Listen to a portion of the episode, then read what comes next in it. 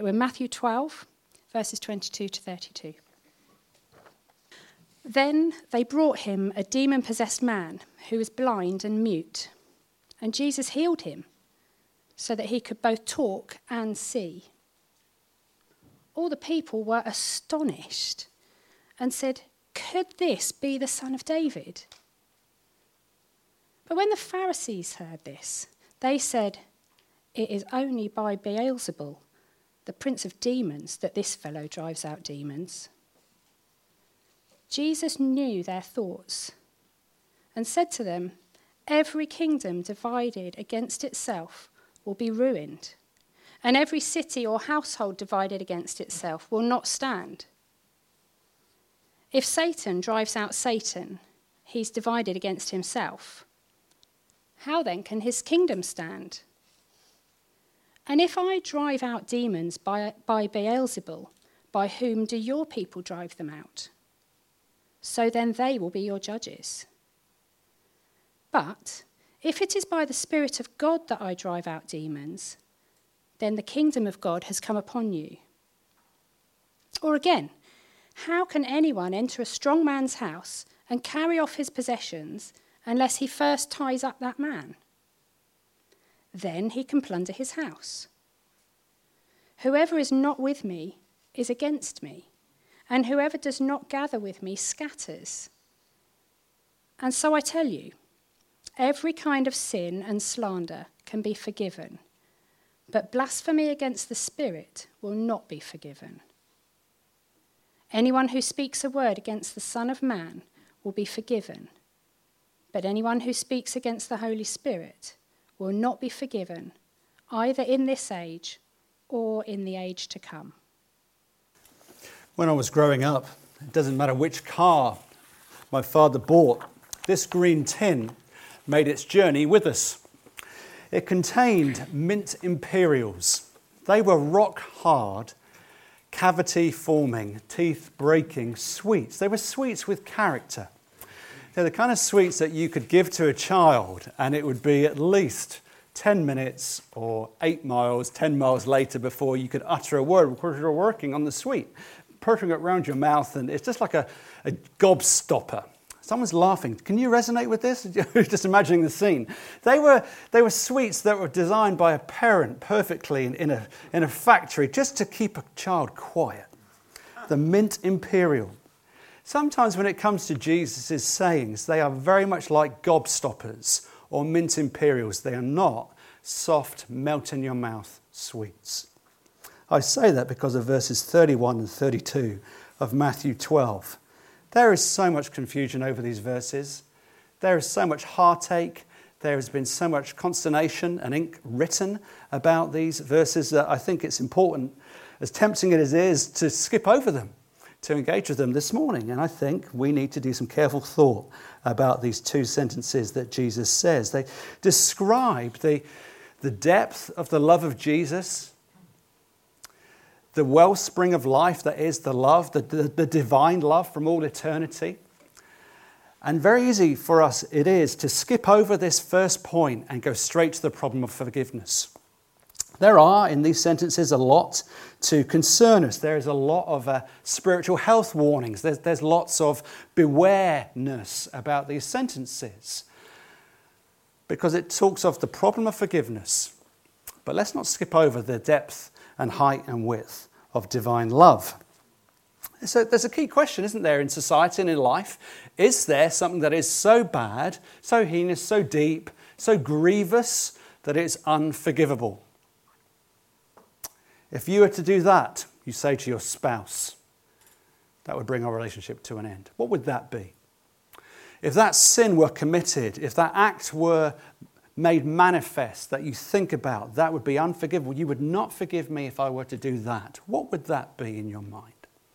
These sentences talk to us about the problem of forgiveness. Let's look at that first the problem of forgiveness. Look at sentence 32. Anyone who speaks a word against the Son of Man will be forgiven. It's the depth of the divine love. But anyone who speaks against the Holy Spirit will not be forgiven, either in this age or in the age to come.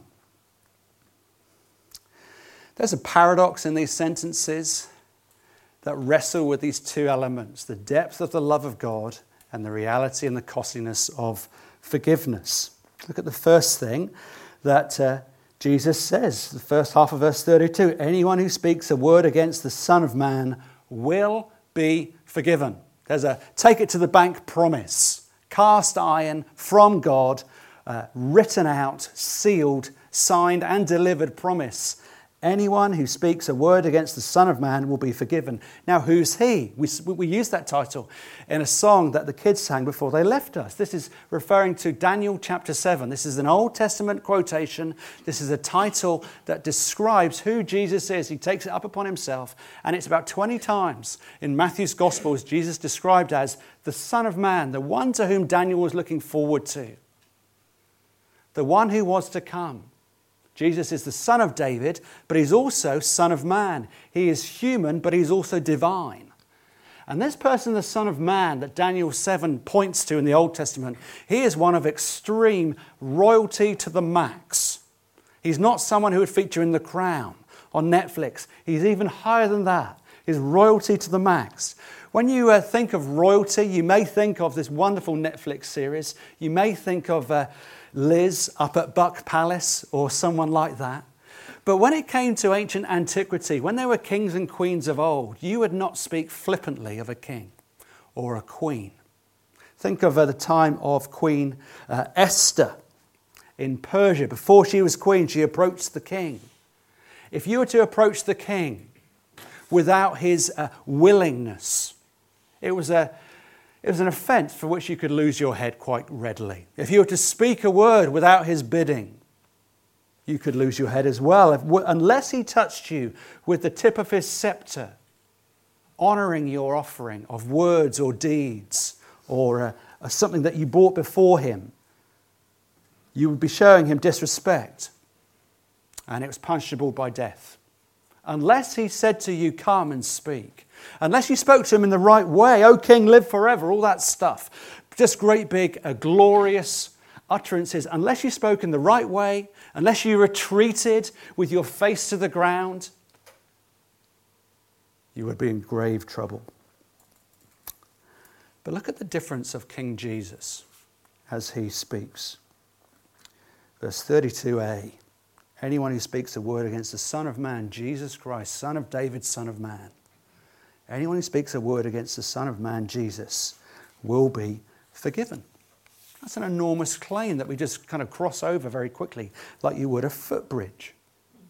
Here in the pages of the New Testament, not the Old, you have Jesus the healer, Jesus the teacher, Jesus the sin forgiver, Jesus the Savior of the world, who dies outside of Jerusalem, who's raised on the third day by his Father in heaven for salvation, for victory that we thought about last week. All these claims that no human uh, or earthly king or queen could ever say.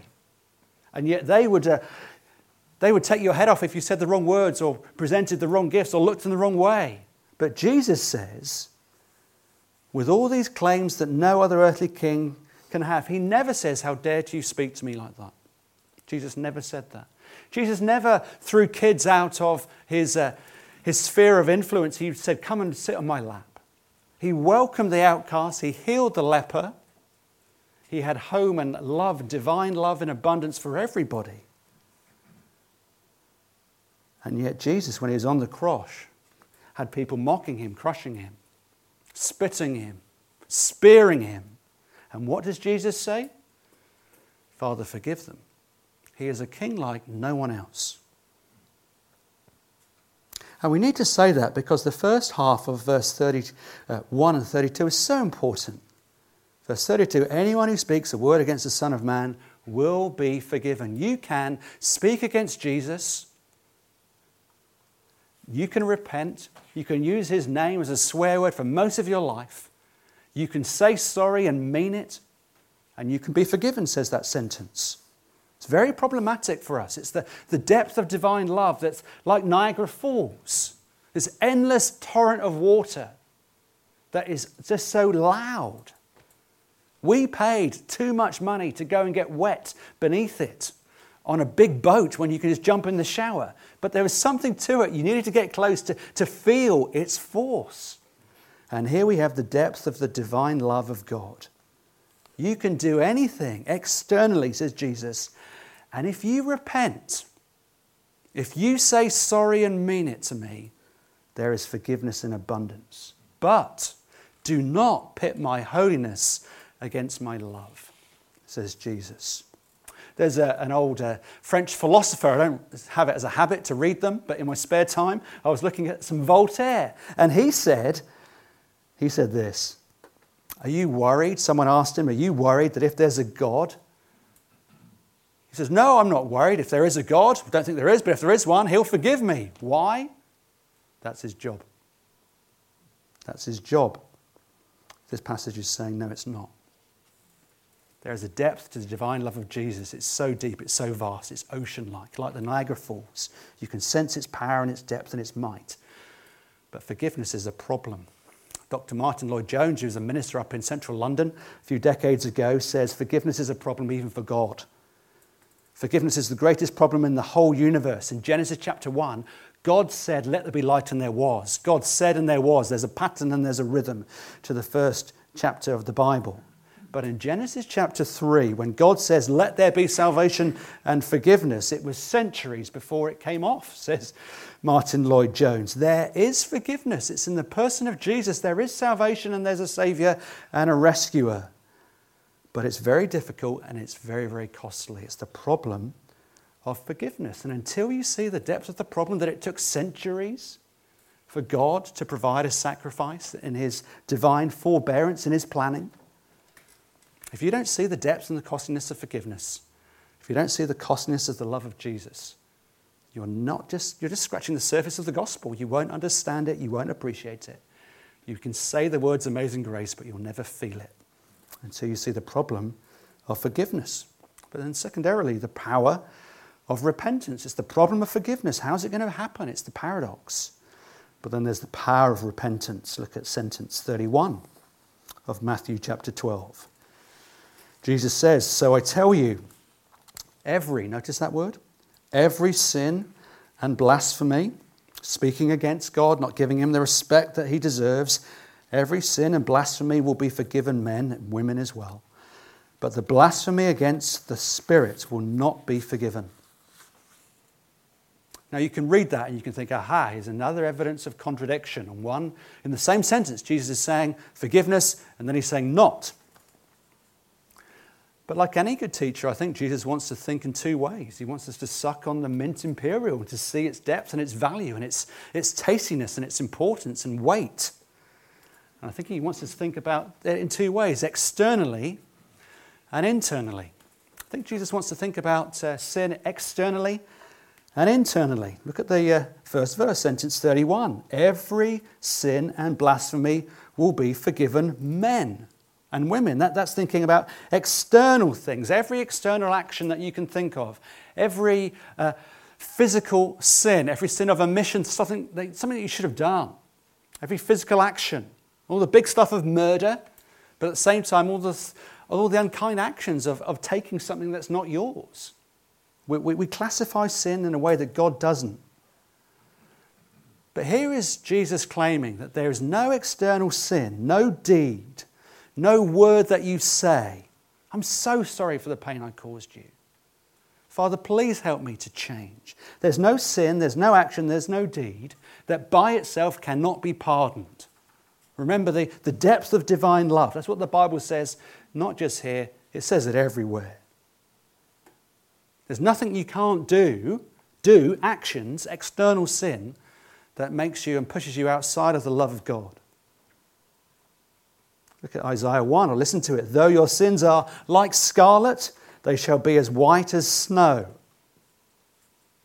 God does not say every sin can be forgiven apart from. There's no clause. It's, it's a bit like every mother and father's nightmare when it comes to the Persil advert that promises so much and delivers just a bit less. That muddy stain that sweaty collar from a boy's neck and the same shirt that's been worn for a whole term. I'm not looking at anyone with teenage sweat. But uh, that, that's the issue. There are some stains that you just cannot get out and you throw the shirt away. God never throws people away. There's a depth and a power to the, to, to the blood of Jesus that washes away almost all, nearly every, no, every sin. Your sins are like scarlet, they're blood like.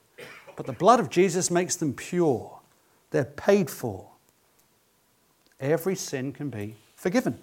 That's external. Paul, Paul was a murderer, and yet he's an apostle and he takes the gospel to the Gentiles and to the whole world, you could say. David, well, he arranged for adultery and he arranged for murder to cover it up. Paul, David, others, that the Bible says every sin is forgivable. Every sin against the Son of Man will be forgiven. It's external, but then I think there's a, there's a change. Let's read the second part internally. Anyone who speaks word against the Son of Man will be forgiven, but, clause, exception, but anyone who speaks against the Holy Spirit will not be forgiven, even in this age or the age to come. If A is external, well, B is internal. From actions, we now go to motivation. From deeds, we go to thoughts. And it's an issue of the heart. This is what I think Jesus is saying. If you resist the work of the Holy Spirit, whose job it is to lead you to repentance, whose job it is to show you your need of the Lord Jesus as a Savior, then, in that case, in that case alone, if you are turned away from the love of God, if you think there's another way that you can be rescued, there's no forgiveness for you. That's the job of the person of the Holy Spirit.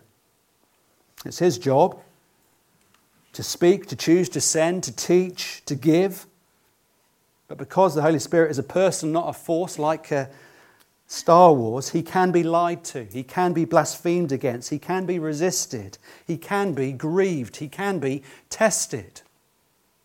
And the Bible says, don't do that. Don't, don't harden your heart when you hear his voice. Listen carefully. It's talking about external. External sin is forgivable. But if you have a heart with all your clothing on the outside that looks respectable in Epsom, if you have a heart that's default disposition is to say, I will not bow the knee to King Jesus. I will not listen to the Bible. I will not uh, admit that the Bible is a true and exclusive word. I will not admit that Jesus is the only way for me to know God personally, to be rescued. If you say, I don't believe in that, then that is blaspheming the Holy Spirit. That's his, that's his work. He's the Spirit of truth, He's the Spirit of life. He's the one who gives life from the very beginning. And Jesus says it's his job as the Spirit of truth to convince our sin stained world about the need of a Savior and need of Jesus. Someone's put it like this If you have a heart that is willfully determined to oppose the present power of the Holy Spirit, who works even today, then there's no hope. And let me say, if you have a tender conscience, Christians will never do that. If you have the Holy Spirit in your heart, if you're a Christian, it is impossible for you to push aside the work of the Holy Spirit. It says here that there is no forgiveness for anyone who says the work of the Holy Spirit is null and void. You've got nothing to say to me. Jesus is not needed. A Christian would never say that. So let me press you on this a little bit more. How does it look in modern day clothes? If you have something in your heart, like if you have a critical spirit, that goes unchallenged and unchecked. It grows. You're just someone who loves to nitpick. Perhaps you've, you've been around people who love to nitpick. If you have that default attitude in your heart, if that's your motivation to score points, and that goes unchecked and unchallenged by someone else, and if you say to the Holy Spirit, You've got nothing to say to me, I don't want to change, then there's no hope for you.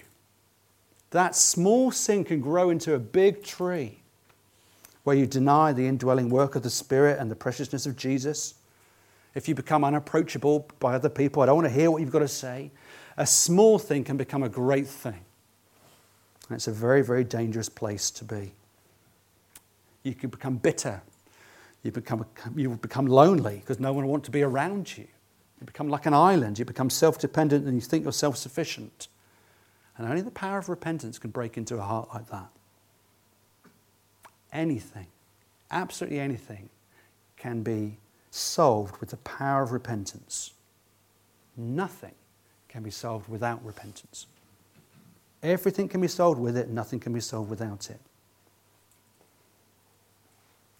There's someone in my extended family I try and call reasonably often, and I always get the, uh, the immediate um, unsatisfactory response of, sorry, I can't talk right now. You know, the automated text that people just ping back to you. I can never get through to them. I spoke to them uh, just recently. I, I got through. There's a chink in the armour, but I got through. If the Holy Spirit is working in your heart this morning, do not send him a sorry, I can't be attentive to you right now. Sorry, it's not convenient for me to spend time thinking about Jesus right now. The job of the Holy Spirit, his person and his work, is always to point away from himself and to King Jesus. To say, look at him, don't look at me. But do not, do not maintain an attitude of heart that desensitizes you to the work of the Holy Spirit. It's a very, very dangerous place to be. I'll just be interested in thinking about Christianity next year. It's kind of busy, Christmas, there's a lot of things going on, the kids are in school play. Don't do that. Don't push away the Holy Spirit if He's speaking to you even this morning. Don't send Him a pop up message because you never know when He'll move on. Don't harden your heart. It's a very, very sobering passage. Anything can be solved with repentance, nothing can be solved without it. Thirdly, finally, the danger, the danger of goodness. The danger of goodness. Do you notice who Jesus is speaking to in Matthew 12? He's speaking to religious people, he's speaking to Pharisees. This is Jesus who, verse 9, verse uh, 12, he's done some amazing healings where the Holy Spirit indwelling Jesus Christ as his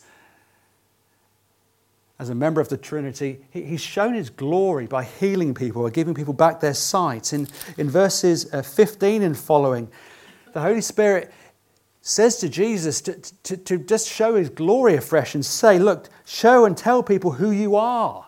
You're the chosen servant of God Most High. You are, you are gentle. You're unlike uh, the Pharisees. And just like in every other part of the New Testament, you, you have a contrast.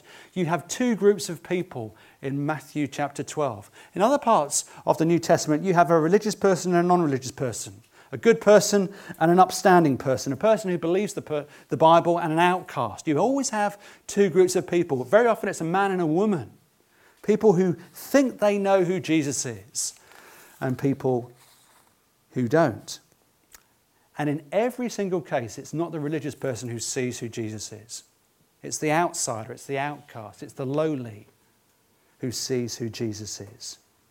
In other words, the message of the New Testament, and certainly the message of Matthew 12, is if you know your Bible but don't know Jesus, you are more likely to miss out on who Jesus is than someone who's currently an outsider, a poor person, a lowly person. As you come to uh, Christmas and you don't see the glory of the incarnation, God coming from heaven to earth, if that doesn't cause wonder in your heart, Starbucks won't, Costa won't, but the gospel will. If you're starting to lose the wonder of that, then that's a very dangerous place to be.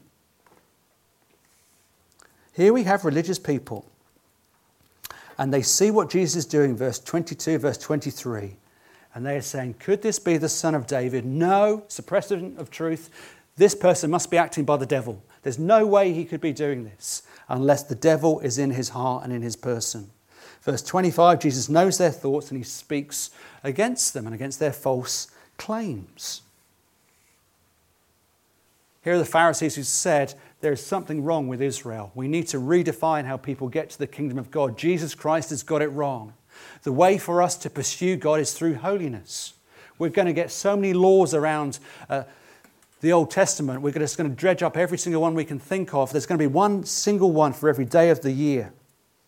And through our own effort, through our own religiosity, through our own praying and service, through our own giving, and acts of self sacrifice, but not because of love, but because of works. We're going we're going to bring in the kingdom of God. Jesus has got it wrong. We've got it right. And Jesus says, No, you've got it wrong. I come in weakness. I come in love. I come in service. I come as a lowly person, not as a haughty person. The real problem, Pharisees, is not Rome. You're not going to throw them off by the kingdom of God coming in and you causing an uprising. The real problem is in your heart. You need a new heart. And I've come to bring down the proud, I've come to exalt the lowly and the humble. And the Pharisees can't handle that. Having Jesus does not mean that you look down on other people. Knowing Jesus does not mean that you work hard to get credit from God. Knowing Jesus does not mean you just pray certain words like the Lord's Prayer because you can, you think it might do some good. Knowing Jesus means you pray with intimacy and love and affection. Knowing Jesus means you never look down at someone. You want to share your lives with people that are hurting and lonely. It's about adoration, not just about service for the wrong reasons.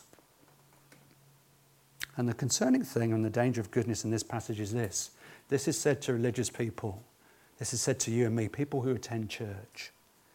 Do you know God personally? Do you know God intimately? Or do you just wear the religious clothing? You go to the right places, you say the right things, like the Pharisees did. Goodness can be a great barrier to knowing the gospel. Now, we could just stop there, but I don't want to because we started our service by reading Luke 15, and Luke 15 is the parable of the prodigal son. One of the wonderful things about the uh, power of the prodigal son is not the son, but the father. I stopped reading about the honest son who ran away, said, Father, I want you dead. I'm going to go and spend all your resources. And then he came to his senses as the Spirit of God worked in his heart. And he ran back home, and actually, it was his father who ran out to meet him.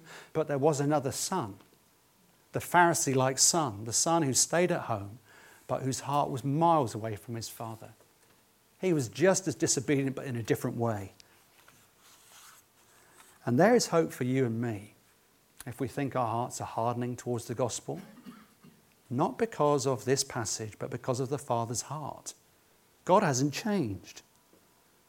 God loves us all, no matter what you look like or what you've done. See the problem of forgiveness. Jesus has met our need, the holiness and the love of God coinciding on the cross. See the importance of repentance. And see the power of God's grace. So if you're feeling anxious today, am I a Christian or am I not? The very sign that you're worrying is the fact and demonstration that you are a Christian. So don't be anxious. Don't be afraid. Don't be fearful. See the love of God. Love is so vast and deep and divine. And enjoy, celebrate, even in your anxiety, that that is a sign that you're a Christian. If you're not a Christian, you won't worry. And surely that's something to be worried about. Let's pray.